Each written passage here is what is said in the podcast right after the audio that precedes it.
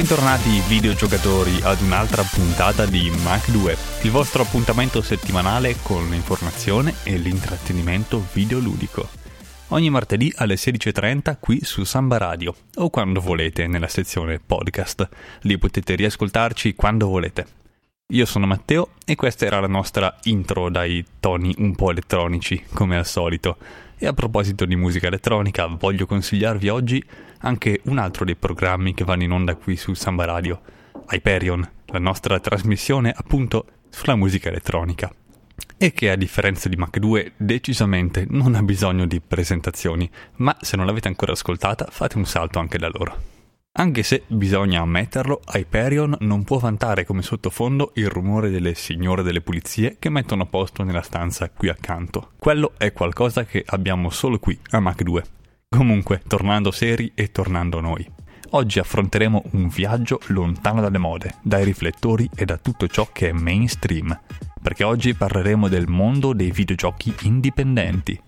Cosa sono e da dove vengono questi videogiochi sconosciuti? E soprattutto, hanno sul serio salvato l'industria dei videogiochi?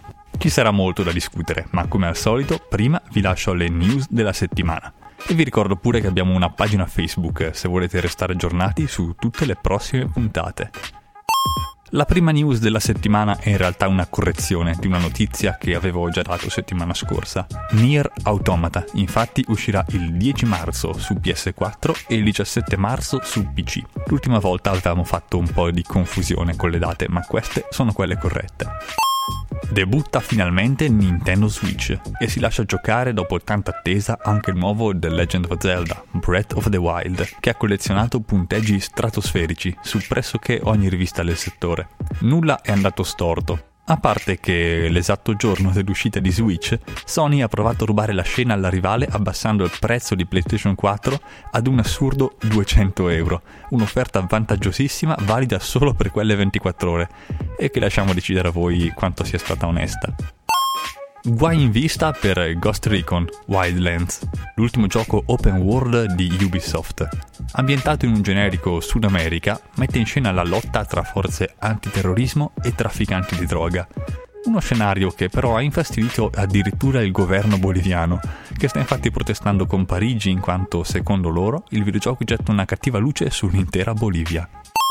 Non si può certo dire che No Man's Sky sia stato un gioco fortunato, ne parleremo anche tra l'altro nel corso di questa puntata, ma almeno per una volta, c'è da dirlo, ha vinto qualcosa. Ai Game Developers Choice Awards di San Francisco infatti è stato premiato come il gioco più innovativo. Finalmente una soddisfazione insomma, se non che l'intero team dietro No Man's Sky era così sicuro che non avrebbe vinto niente che durante la premiazione era andato a cena e quindi nessuno alla fine ha ritirato il premio. Forse non è una delle maggiori news della settimana, ma comunque tutti ne stanno parlando.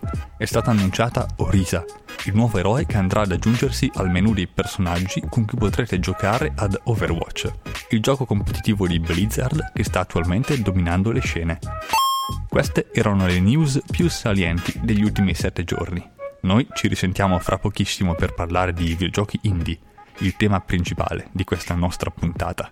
Prima però direi di porgere un piccolo omaggio a Breath of the Wild, l'ultimo celebratissimo arrivato nel mondo di The Legend of Zelda, e riascoltare la storica colonna sonora della serie, offertaci stavolta dalla London Philharmonic Orchestra.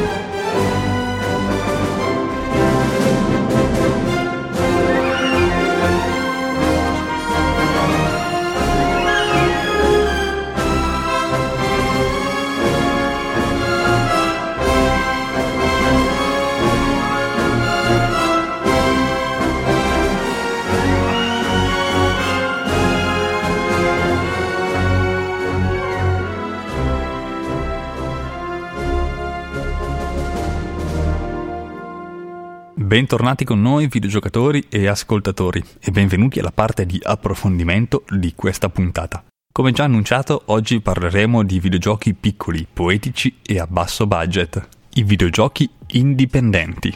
Indie, abbreviato.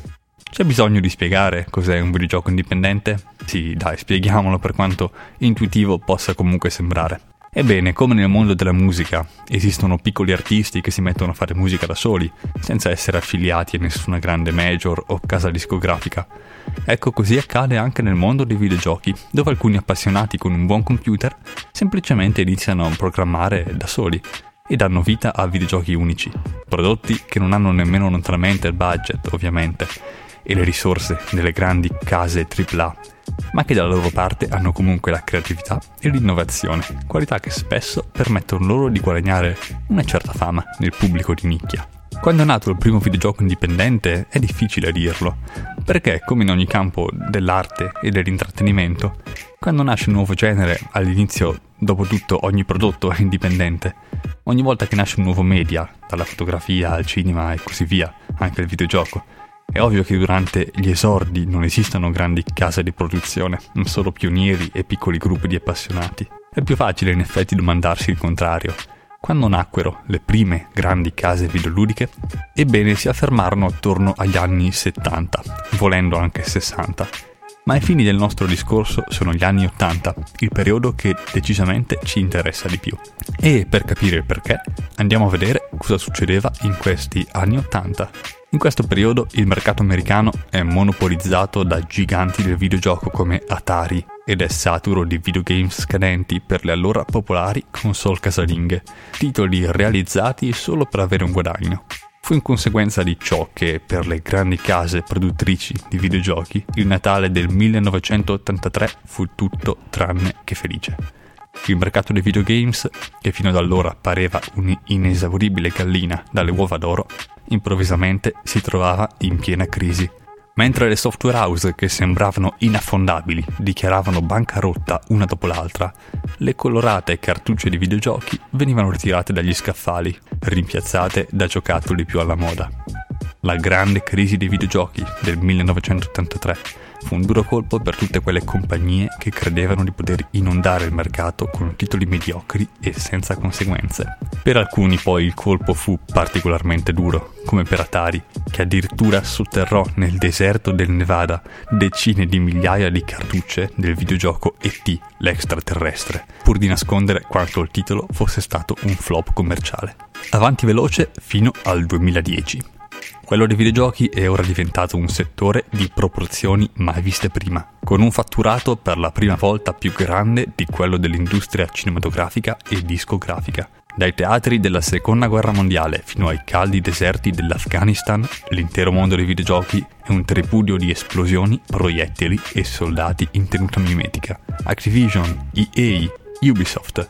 Rare volte così pochi nomi hanno collezionato così tanta ricchezza nel mondo dei videogiochi. Alcuni videogiocatori, però, stavano resistendo al fascino di queste produzioni hollywoodiane. In questo mondo di titoli blockbuster c'era infatti chi vedeva solo prodotti monotoni, con poca passione e in cui scorrevano decisamente troppi soldi. In poche parole, erano tutte le premesse di un'altra grande crisi che stava per ripetersi. Fortunatamente però il mondo non era più quello dell'83. Lontano dai riflettori, internet stava contribuendo alla nascita di piccole produzioni, guidate dall'ispirazione, non dalla ricerca del guadagno. I videogiochi indipendenti certo non nacquero nella prima decade degli anni 2000, ma di sicuro quello fu il momento dopo cui si affermarono. Un momento che, secondo molti, salvò l'industria dei videogiochi. The Rister, Journey, Minecraft, erano titoli che stavano provando a rompere i tradizionali limiti del videogioco, sperimentando nei campi della poesia, dei sentimenti e della creatività, dimostrando che il videogame era un media dignitoso e con molto potenziale e che ci si poteva spingere più in là che semplicemente scimmiottare i cliché del grande schermo. I nomi dei videogiochi indie davvero sono ormai migliaia. Ho citato Journey e The Ristar per fama, ma anche Flower, World of Goo, Super Meat Boy. Recentemente Shovel Knight ha riscosso un enorme successo. Vi do un consiglio personale per fare prima. La cosa migliore che potete fare se avete un computer è installare Steam, per i pochi che ancora non ce l'hanno, e curiosare il negozio nella sezione indie. Davvero vi perderete, anche perché per pochi euro si portano a casa titoli che sanno intrattenere per molte ore e che, proprio perché sono molto semplici tecnicamente, funzionano praticamente su ogni macchina, anche su quelle più vecchie. Continuo fra poco il discorso sui videogiochi indie, dato che per ora ho parlato abbastanza direi, e quindi adesso vi lascio ad un po' di musica. Era il 2004 e se foste entrati nella stanza di qualsiasi ragazzo con un Xbox, avreste probabilmente visto sullo scaffale Halo 2 e avreste sentito questo.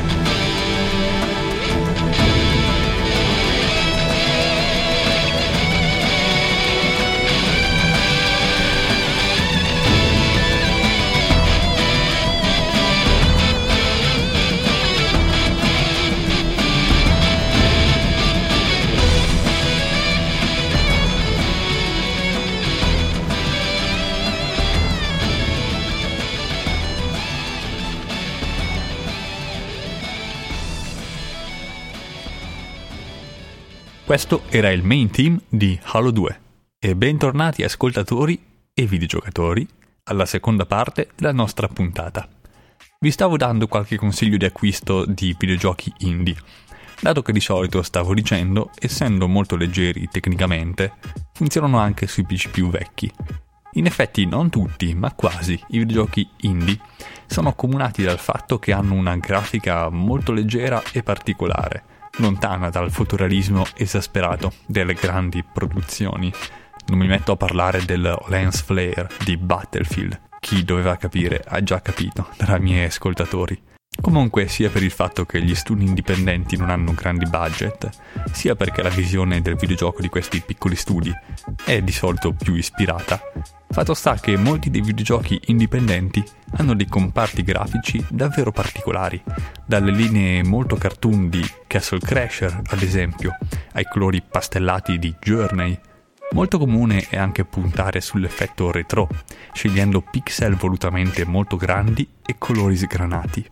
Ne è un esempio Minecraft, che ha davvero fatto diventare iconico questo stile retro e un po' cartoon. Ovviamente non bisogna commettere l'errore di pensare che la grafica di Minecraft sia stata concepita in questo modo solamente per accattivare un pubblico di bambini. Ci sono delle decisioni di design davvero profonde dietro a queste scelte stilistiche. Tornando a noi comunque, Oggi quello dei videogiochi indipendenti non è più un mondo solamente di nicchia, per pochi appassionati. Ormai anche i grandi nomi dell'industria si sono accorti del potenziale che si cela dietro a titoli che non devono essere per forza i soliti blockbuster, ma che possono essere anche avventure più brevi, curate e intime. Infatti in molti si stanno muovendo nella direzione dei videogiochi indipendenti. Steam, ad esempio, di cui vi ho già parlato, nel suo negozio virtuale ha aperto una sezione dedicata agli sviluppatori di titoli indie, in cui questi possono promuovere e vendere i loro lavori, il cosiddetto servizio chiamato Steam Greenlight. O ancora Sony, che diede vita per PlayStation 3 proprio quel giorno che ho citato già due o tre volte. O ancora Ubisoft, che ha prodotto un piacevolissimo Child of Light. Però, come sapete tutti, non è tutto oro quello che luccica. Già lo abbiamo visto succedere nel mondo della musica, come un cantautore apparentemente indipendente diventi all'improvviso famoso e dal nulla il giorno dopo già lo si vede in televisione a fare pubblicità della Wind.